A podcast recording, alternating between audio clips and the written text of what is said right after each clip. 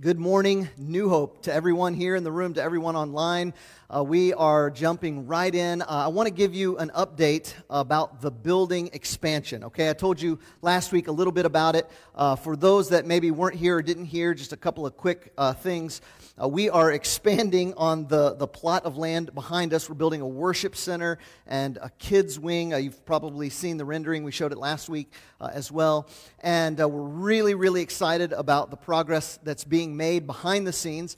Uh, this week, uh, no kidding, a helicopter landed on the pad back here. And like, people were like, is that part of the, you know, what, why do you need that? Well, that was actually AEP. They had this huge, like, saw that they had underneath the helicopter and it was cutting the trees away from the power lines and whatnot. So it wasn't related, but still we're making good progress. And um, uh, they, they, they had asked, can we land in the field? And I said, absolutely, for you know, a, a small donation of a million bucks or something like that. You know, no. but um, yeah, so we are, uh, we are making progress. We've ordered the steel, we told you last week, which will be delivered this summer. Uh, we are almost at $600,000 toward our 800000 in commitments, so right on pace. We have the rest of this year uh, to give toward that. And uh, I think that we're going to blow past that 800000 and uh, that will be hugely helpful because I want to uh, mention a little bit more this week. we told you back in September that this is a two phased project now. Uh, this is because of COVID. This is because of our lender. Um, they reduced the amount of money that we were able to borrow because that's what all lenders are doing right now. Uh, so, uh, in the next picture, I'll, I'll just show you uh, the interior look and, and explain the two parts. Uh, phase one is going to be the entire exterior of the building, the necessary groundwork, and we're going to finish the worship center and auditorium, or the worship center, which is the auditorium, and the lobby. There we go. And um, then uh, in phase two, we'll be able to finish the kids' wing, the other site work uh, that we want to do, and then some upgrades to this building uh, here, etc. So uh, the, the resources that you are giving are making a tangible difference in our progress, and they will affect uh, how quickly we can get to phase two, as well as when COVID clears and our lenders are willing to go back uh, to the drawing board on, on the size of that loan. So keep praying with us, keep praying for us. And uh, next week, like I told you, we're going to give you a flyer. So that, that's been being prepared. And next week, we'll give you that flyer that you can put on your fridge. And it'll show you some of the progress that we're going to be making. It'll be a prayer prompt and reminder uh, to pray for the project this year. Uh, talked to our builder again this week. They, they said we are on track to have this building finished by the end of the year, and uh, likely we'll be getting a certificate of occupancy, probably planning a big grand opening ceremony in January uh, of 2022. So we're, we're right there. This is happening, and uh, we're, we're very excited.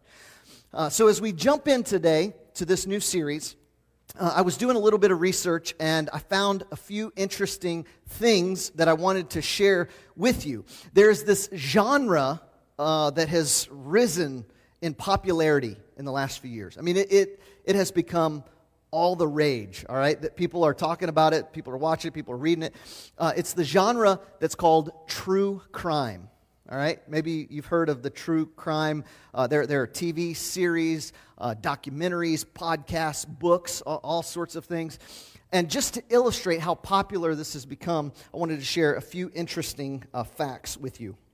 So, in 2014, Serial is a podcast that launched, and it became the first podcast in history to go to, uh, and the fastest, to go to 5 million downloads and streams. It was the, it was the fastest in iTunes history. Uh, in 2018, uh, print material is what we're talking about here. Um, there were 1.6 million print copies of true crime books uh, sold, and that was double, almost double the amount that was sold in 2016, two years earlier. Um, there are 2,800 true, podca- true crime podcasts available. Uh, if you're interested, uh, there's plenty out there. And then, um, of course, last year, it feels like so long ago, right? But uh, last year, when the pandemic hit, uh, Netflix just so happened to be releasing a new docu series. And in the first 10 days, this docu-series received 34 million unique views. And within a month, that jumped up to 64 million views. And do you know which series I'm talking about? March of last year, pandemic. Go back. Tiger King. Did anyone say Tiger King? I don't know. Okay. It was Tiger King. All right. I don't know. Maybe you saw it, maybe you didn't. But um, this, this series, this genre is, is just hugely popular. Now, do you know, can you guess with whom, what, what population of people is true crime most popular? Anybody? Help me out here. Oh, I hear like grunts, like cavemen and cavewomen. What, what, what uh, demographic, what gender do you think? Female. Thank you, Bobby. it's so true. So, 75% of listeners to true crime podcasts are ladies. All right, so ladies, you love this stuff. I haven't heard a podcast yet, so that's, uh, that's why I, am blaming it on that. But um, there was actually, too, an event that was created. I'm, you can't make this up. It's called Crime Con all right? It's like Comic Con, but it's for crime, and they would go and solve, like, work on cold cases, all right? 80% of the people that have attended Crime Con are female. And it's just like this genre is just blowing, people love it. And uh, there's all kinds of speculation about why, and, um, and there's also some controversy related uh, to this genre, you can imagine. There's controversy about everything, right? You do anything and people are upset. But um, there there's some concern about how it portrays the victims or, or the killers uh, and how it can reopen uh, wounds for people that, that uh, are trying to heal and uh, live with the loss that they've experienced. But what I'd like to do uh, over the next several weeks is I would like to look at one of the most incredible stories in the history of humanity. And, I want to take several weeks to look at what were the factors, what were the pieces, who were the players, what were the reasons that culminated in the death of Jesus Christ. And in order to, to launch into this, the fact that Jesus died on the cross, and, and in order to begin this discussion, we have to go all the way back to the beginning. Uh, the reason is because uh, you read through the Gospels and you see time and time again people are trying to, to kill Jesus, right? So when we think about this phrase, the plot against Jesus, I immediately think of the Pharisees. For example, Matthew chapter 12, verse 14 says this But the Pharisees went out and plotted how they might kill Jesus. Um, Mark chapter 3 tells a similar story. Jesus healed on the Sabbath. And uh, so this happens early in his ministry. It happens often in his ministry. People are scheming against Jesus. And so I want to begin asking the questions what was it about this man, uh, his teachings, what he did? What was it that led to Jesus actually being crucified? Why would people kill a man whose chief message was love? What was it that Jesus did? And in order to answer this question, we have to go all the way back to the beginning.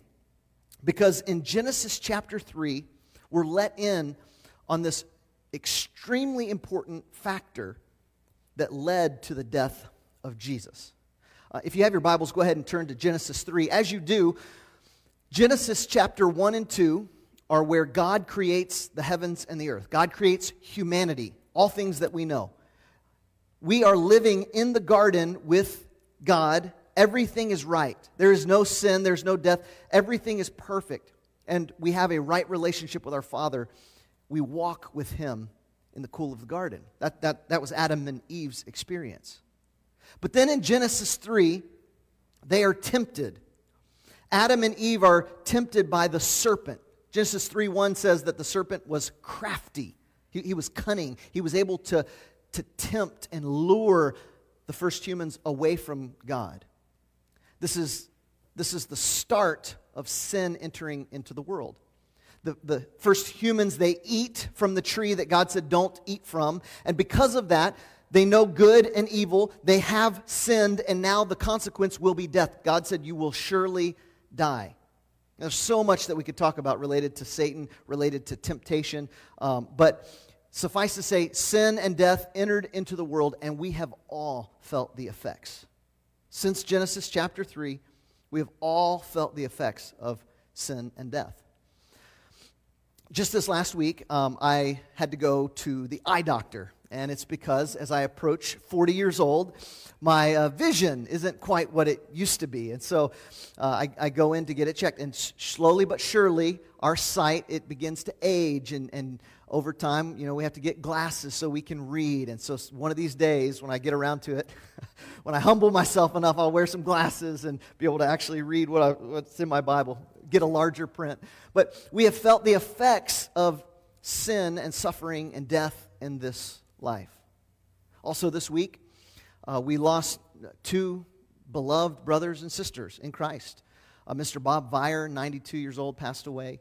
Uh, Mrs. Lemonson, 99 years old, uh, passed away. She, she, was, she was still coming every week in a wheelchair, right here, second service, sitting next to Mike and Vicky. And uh, these two saints of the faith, they were an encouragement. They, they were an inspiration to me. They were full of the joy of the Lord, and I want that to be my legacy and, and yours as well. We've all experienced suffering and death because of sin entering in the world. And there's a, there's a passage, a key verse, Genesis chapter 3, verse 15, that I, I don't want you to miss because this begins the plot against Jesus. God is speaking to the serpent and he's cursing the serpent for what he did. And here's the, the second half of the curse it says, and I, God, will put enmity. This is opposition or hostility. I will put enmity between you and the woman, and between your offspring and hers. He will crush your head, and you will strike his heel. So we see this battle that begins God on one side, Satan on the other. In particular, God says it's, it's Eve against Satan. It's Eve's children against Satan's children. And, and it's the fact that one of the children of Eve will crush the head of the serpent while the serpent strikes the heel that is on the head of that serpent. And this is where it all begins the plot against Jesus.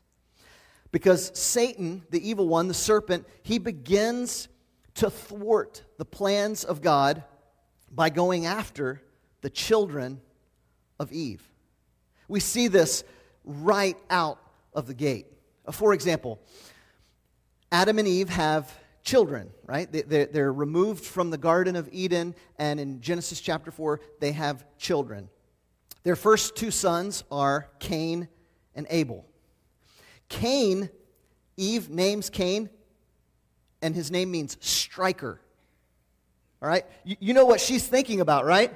I had a son, and my seed is going to crush the head of the stinking serpent that kicked us out of the garden. Right? It's his fault anyway. So, uh, Striker is here. I'm ready for him to do his work. Let's, let's get on with this and get things back to the way that they're supposed to be. And then she has a second son, and she names him Abel, which, poor guy, his name means useless. right? I mean, like, self confidence, self esteem, gone, right? There wasn't a need for him because Cain, Striker, God had already answered the prayer. He was going to do the thing. And so Abel was just going to hang out. But you know what happened. The enemy, the devil, went to thwart the plan of God and the people of God. And so Cain is tempted. They both offer a sacrifice. One's acceptable, one's not. Cain is angry, and ultimately, Cain goes and kills his brother Abel. Striker lives up to his name, but he kills the wrong guy. And so he kills his own flesh and blood, Abel, and now he is banished. And then there's a third son that's born to Eve. So Eve now no longer has children. She's given birth again, and, and the third son is named Seth, all right? Yours truly. Um, Seth means appointed or uh, to be put into place, a substitute. Now, Seth, her hope is that, that he would fight the evil one and crush his head. For, for whatever it's worth, by the way. I got into one fight in school. It was in middle school, fist fight. And I, am not making this up. Um, his name was Cain. um, two punches. Uh, you know, I was a good kid, but he was the bully. Uh, we ended up in detention, and they were, they were not surprised about him in detention, but um, maybe a little about me. Anyway, uh, I'll tell you that story another time. But, um, you know, one, one fist fight. So, Cain, Abel, Seth. And then, if you trace this throughout the scriptures, what you find is that time and time again, Satan, the evil one, is trying to thwart the plan of God by going after the children of Eve. Satan is after the promised Messiah, his heritage, his lineage, him himself. This passage of scripture, Genesis 3:15, it's hard to over, uh, overstate its importance. In fact, uh, throughout history, people have referred to this passage as proto-evangelion. Uh, that's the Greek phrase, which means the first gospel. Uh, or there's the Latin phrase, it's a little more popular, proto-evangelium, which is uh, the first gospel, the first good news. And what this shows us is that God, from the moment that we were sinful, from the moment that we experienced guilt and shame and fear, from the moment we had rebelled against Him and broken our fellowship with the Creator of the world, He had a plan to redeem humanity to save us because of his great love for each and every one of us. And immediately when we sin, God shows up with grace. In fact, in Genesis chapter 3, if you're still there, look down in verse 21 just to push this a little further. The Lord God made garments of skin for Adam and his wife, and he clothed them. After Adam and Eve sinned, they realized they were naked. They felt shame. They hid from God. God pursues them. And after he speaks the curse to them, that then he offers them clothing. He, he begins to solve the problem that they now knew by offering skin. Where did God get that skin? This was the first sacrifice.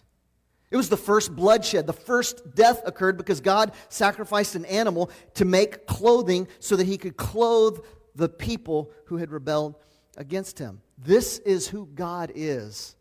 This is still who God is for you and for me. So we can trace the, the lineage of Adam and Eve all throughout the Old Testament. If we had hours, we could go into all of this. I, will just give you the quickest overview uh, that I know how. The serpent, he started to go after Eve and her children, right? So God begins narrowing down for humanity and for the devil who would bring about the birth of this Messiah, this promised one that would crush Satan's head. And uh, he, he gives him this great tip in the beginning. It's, he will be born of woman. oh, that really narrows it down. Okay, but then we go a little bit further, and there's the story of Noah and the flood. Noah has three children Shem, Ham, and Japheth. And the lineage of Shem, that's where the Messiah will come from, is what we're told. A little bit later, Genesis 12, we learn that it's going to be through Abraham and his offspring. So that was the nation of Abraham, the Hebrew people. And then Abraham, Isaac, Jacob, the three great patriarchs of our faith. And then Jacob's name is changed to Israel. There are 12 sons, 12 tribes of Israel, God then reveals that the scepter will not leave Judah. It was through the line of Judah and his family that, that Messiah would be born. And then we find out it's through the root or the stump of Jesse. And then finally, the house of David. And what we can do as, as we look at this lineage, we can go back and see how Satan, the evil one, he begins to try to take out all along throughout the Old Testament, take out the lineage, take out the people who could bring about the birth of God's Son that was going to crush his head. And that brings us all the way to Jesus himself, Jesus in the flesh. And there are a couple of examples I want to share just quickly because God becomes human. God puts on flesh in his son Jesus, and then we begin to see clearly how the enemy is going to do direct combat with God in the flesh. And it happens first in Matthew chapter 2. Down in verse 13, we read this When they had gone, an angel of the Lord appeared to Joseph. This is Joseph and Mary, parents of Jesus, in a dream. Get up, he said, and take the child and his mother and escape to Egypt. Stay there until I tell you, for Herod is going to search for the child to kill him. From the time that Jesus is born, his life is at stake. It's in jeopardy because the evil one is pursuing the line of Jesus. He wants to take out the promise that God had given to all of humanity. And then in two chapters, Matthew 4, Jesus is baptized, the heavens open up, the dove descends. This is my son in whom I am well pleased. And Jesus goes into the wilderness. He fasts for 40 days and 40 nights. And then Satan and Jesus battle it out in the wilderness. If we had time, I'd read the whole temptation narrative, but there are three times that Jesus is tempted. Satan says, Hey, turn these stones into bread. And Jesus says, No, no, man shall not live by bread alone, but by every word that comes from the mouth of God. He responds to the temptation by quoting Scripture. And then Satan, the crafty, the cunning tempter, he, in the second one, he takes him up on top of the temple. He says, Throw yourself down, for the angels won't let you strike your foot. He quotes scripture back at God, misquotes. And then Jesus responds, Do not put the Lord your God to the test. Again, overcoming the temptation. And the final and third temptation in this instance was he takes him up high and he shows him all the kingdoms of the world. He says, If you will bow down and worship me, I'll give you all that your eye can see. And Jesus responds, Worship the Lord your God and him only. And then Satan leaves, and the angels attend to Jesus. And again, Jesus has won this battle as Satan and God and his people go back and forth. And then ultimately, the last example is that Jesus goes to the cross. And that's where Satan thought, I may have lost these battles, but I think I've won the war. When the Son of God is put to death on the cross, he's arrested, he's betrayed, he's falsely tried, he's beaten, and then as he's on the cross, darkness covers the face of the earth. And it's in that moment Satan thinks, I got my punch in. I, may have actually finally done it. But the only problem was that three days later, Jesus would raise from the dead. And in doing so, he conquered sin and he conquered death and he conquered the evil one and the evil forces of this world. And Jesus Christ was victorious in the plot of evil against himself. And it's because of that that you and I today that we can have hope.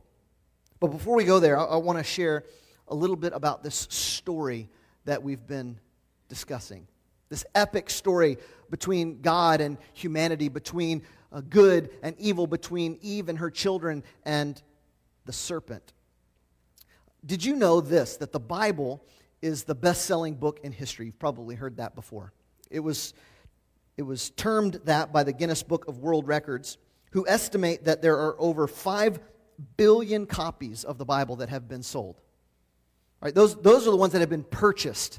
And it's hard to track these numbers because um, you know, there are a lot of translations of the Bible. There are many churches and organizations that buy bulk copies and distribute them, but their, their best guess 5 billion copies sold.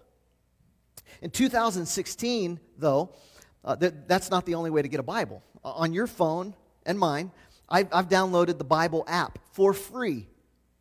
And in 2016, the Bible app, which people can download for free on a smartphone, it reached a quarter of a billion downloads. All right, 250 million downloads in over 1,000 different languages. Scriptures, the story of God, the epic battle between these two forces that we've been talking about.